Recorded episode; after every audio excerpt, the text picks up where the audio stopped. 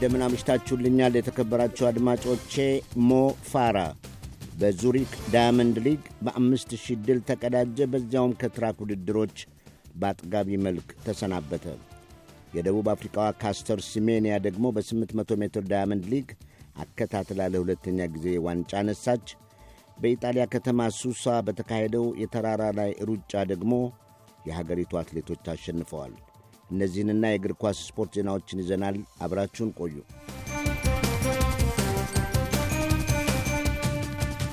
ሰር ሞ ፋራ ከትራኩ ውድድር ራሱን ያገለለው ባሳለፍነው ሐሙስ ዙሪክ ላይ በተካሄደው የዳያመንድ ሊግ በአምስት ሺህ ሜትር የበላይነቱን አስመስክሮ ነው። ሁለቴ በኦሎምፒክ አምስትና አስር ሺህ እንዲሁም በዓለም ሻምፒዮኑ ሞ ፋራ በዓለም ዙሪያ የሚገኙ አድናቂዎቹን ሐሙስ ዕለትም አላሳፈረም። በግሩም ያጨራረስ ስልቱ በድል አጠናቋል። 1400 ሜትር እንደቀራቸው ነበር ሞፋራ መሪነቱን የያዘው። የካናዳው ሞሐመድ አህመድ በመሪነቱ ተፈራርቋል። ሆኖም ፋራ የዓለሙ ሻምፒዮን ኢትዮጵያዊውን ሙክታር ኢድሪስንና ሌላውን ጠንካራ አትሌት ኢትዮጵያዊውን ዮሚፍ ቀጀልቻን በመፍራት መራቁን መርጧል። ከባዱ ፉክክር የተጀመረው ግን ሁለት መቶ ሜትር እንደቀራቸው ነበር። አራቱ ከባድ ሚዛኖች ተፈተለቁ። ሞ ጥሏቸው አለፈ። በ13 ደቂቃ ከ06 ነጥብ 05 ሴኮንድ አጠናቋል። ሙክታር ኢድሪስና ዮሚፍ ቀጀልቻ በ06 ነጥብ 09 እና በ06 ነጥብ 18 የሁለተኛና ሦስተኝነቱን ስፍራ ወስደዋል። ባረጋ ሰለሞን አራተኛ። ዙሪክን ጃን ሜዳ ያስመሰሏት የኢትዮጵያ አትሌቶች ባሳዩት ፉክክር ተደንቀዋል። በ1500 ወንዶቹ ከአንደኛ እስከ ስድስተኛ ያለውን ቦታ በሙሉ የወሰዱት በቲሞቲ ቻሪዮት የተመሩ የኬንያ አትሌቶችም በተመሳሳይ አድናቆት አትርፈዋል። በመቶ ሜትር ወንዶች ብሪታንያ፣ በአራት መቶ ቦትስዋና፣ በከፍታ ዝላይ ኳታር ድል ተቀዳጅተዋል። ወደ ሴቶቹ ስንሄድ በ800 ሜትር የደቡብ አፍሪካዋን ካስተር ሲሜንያን መቋቋም የቻለ እንደጠፋ እናገኛለን። ገና 200 ሜትር እንደሄዱ ጀምሮ ነበር ሲሜንያ የነጎደችው። ሳታቋርጥ በመሪነቷ ቀጥላ በአንድ ደቂቃ ከ55.84 ሴኮንድ በድል አጠናቃለች። ፍራንሲን ኒዮንሳባና ማርግሬት ዋምቡይ ከኬንያ ሁለተኛና ሦስተኛ ሆነዋል። ይህም በዚሁ ላብቃና ወደ ኢጣሊያው የተራራ ሩጫ ስፖርት ዜና ልለፍ። በትላንቱ ሱሳ ከተማ በተካሄደው ውድድር የኤርትራው ፔትሮ ማሙና ኢጣሊያዊቷ አሊስ ጋጊ ነበሩ ቀድመው ይጨርሳሉ የሚል ግምት የተሰጣቸው። ከሰባቱ ዙር የዓለም ዋንጫ ውድድር የትላንቱ አምስተኛው መሆኑ ነው። ኤርትራዊው ፔትሮ ማሙ በተራራ የረጅም ርቀት ሩጫ የዓለም ሻምፒዮን መሆኑ ይታወቃል። ትላንት ሱሳ ላይ ሲሮጥ ለመጀመሪያ ጊዜው ነበር።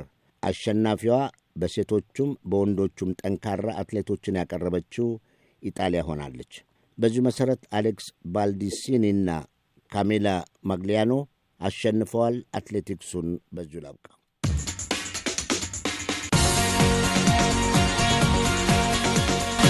ለሀገር ውስጥና ዓለም አቀፍ እግር ኳስ ስፖርት ዜና ወደ አዲስ አበባው ተባባሪ አዘጋጅ ገዛኝ ጽዮን መስቀል እናልፋለን። መቀጠል ትችላለህ ገዛኝ። አመሰግናለሁ ሰለሞን። የክረምቱን ወራት ተከትሎ በአሁኑ ጊዜ የእግር ኳስ ውድድሮች የሉም። ይሁን እንጂ የፊታችን መስከረም ወር ማለትም ከሀያ አንድ ቀናት በኋላ ዓለም አቀፋዊና አህጉራዊ ሁለት የእግር ኳስ ማጣሪያ ጨዋታዎች አዲስ አበባ ላይ ይደረጋሉ። ከሀያ ዓመት በታች የኢትዮጵያ ሴቶች ብሔራዊ እግር ኳስ ቡድን ለዓለም ዋንጫ ማጣሪያ የኬንያቻውን መስከረም ሰባት ቀን ሁለት ሺ አስር ዓመተ ምህረት ይገጥማል። በዚሁ ወደ ውጭ የእግር ኳስ ዜና ያሸጋግራለሁ። በሳምንቱ መጨረሻ ሁለት ቀኖች አስር ጨዋታዎችን በከናወነው የእንግሊዝ ፕሪምየር ሊግ ከአስር ግጥሚያ ሀያ ጎሎች ተመዝግበውበታል። የሳምንቱ ተጠባቂ የሊቨርፑልና የአርሴናል ጨዋታ በሊቨርፑል ፍጹም የበላይነት አራት ለባዶ አሸናፊነት ሲጠናቀቅ በአርሴናል አጠቃላይ አቋም የተበሳጩ የቡድኑ ደጋፊዎች አስከፊና አሳፋሪ ሽንፈት ብለውታል። ሊቨርፑል አስር የግብ ሙከራዎች አድርጎ አራቱን ለፍሬ ሲያበቃ አርሴናል በአንጻሩ ምንም የግብ ሙከራ ሳያደርግ ተጫዋቾቹ እንደፈዘዙና እንደደነዘዙ የጨዋታው ጊዜ አልቋል። አሰልጣኝ አርሰን ቪንገር ከጨዋታው በኋላ በሰጡት አጭር መግለጫ ቡድናቸው አርሴናል ሙሉ በሙሉ በጨዋታ መበለጡን በአካል ብቃት በስነ ልቦናም ሆነ በታክቲክ የአርሴናል ተጫዋቾች ደክመዋል ብለዋል። በሊቨርፑል በኩል ሳዲዮ ማኔ እና መሐመድ ሳላህ የአርሴናልን ተከላካዮች እንዳልነበር እያደረጉ በማለፍ ግሩም ግሩም ጎሎችን አስቆጥረዋል። ሮበርቶ ፊርሚኖ እና ዳንኤል ስተሪጅ የመጀመሪያውንና የመጨረሻውን ቄንጠኛ ጎሎች በግንባር ገጭተው አስቆጥረዋል። ማንቸስተር ዩናይትድ ሶስቱንም ጨዋታዎች አሸንፎ ምንም ጎል ሳይገባበት በዘጠኝ ነጥብና በአስር ንጹህ ጎል መሪነቱን ይዟል። ሊቨርፑል በሰባት ነጥብ ማንቸስተር ዩናይትድን ተከትሏል። የስፔን ላሊጋ ሁለተኛ ሳምንት ጨዋታ ላይ ደርሷል። ባርሴሎና አላቬዝን ሁለት ለባዶ በረታበት ጨዋታ ሊዮኔል ሜሲ ሁለቱንም አግብተዋል። ሜሲ ጎሎቹን ከማግባቱ ቀደም ሲልም የተገኘውን ፍጹም ቅጣት ባይስት ሀትሪክ ሶስታ መስራት ይችል ነበር። ሌላው በላሊጋው በሰፊ የግብ ልዩነት ያሸነፈው አትሌቲኮ ማድሪድ ላስ ፓልማስን አምስት ለአንድ ሸኝቷል። የአምናው የላሊጋውና የአውሮፓ ሻምፒዮናው ሪያል ማድሪድ ቪያሪያል ሁለት አቻ በመለያየቱ ነጥብ ጥሏል። ሌሎች ጨዋታዎችም ተካሂደዋል።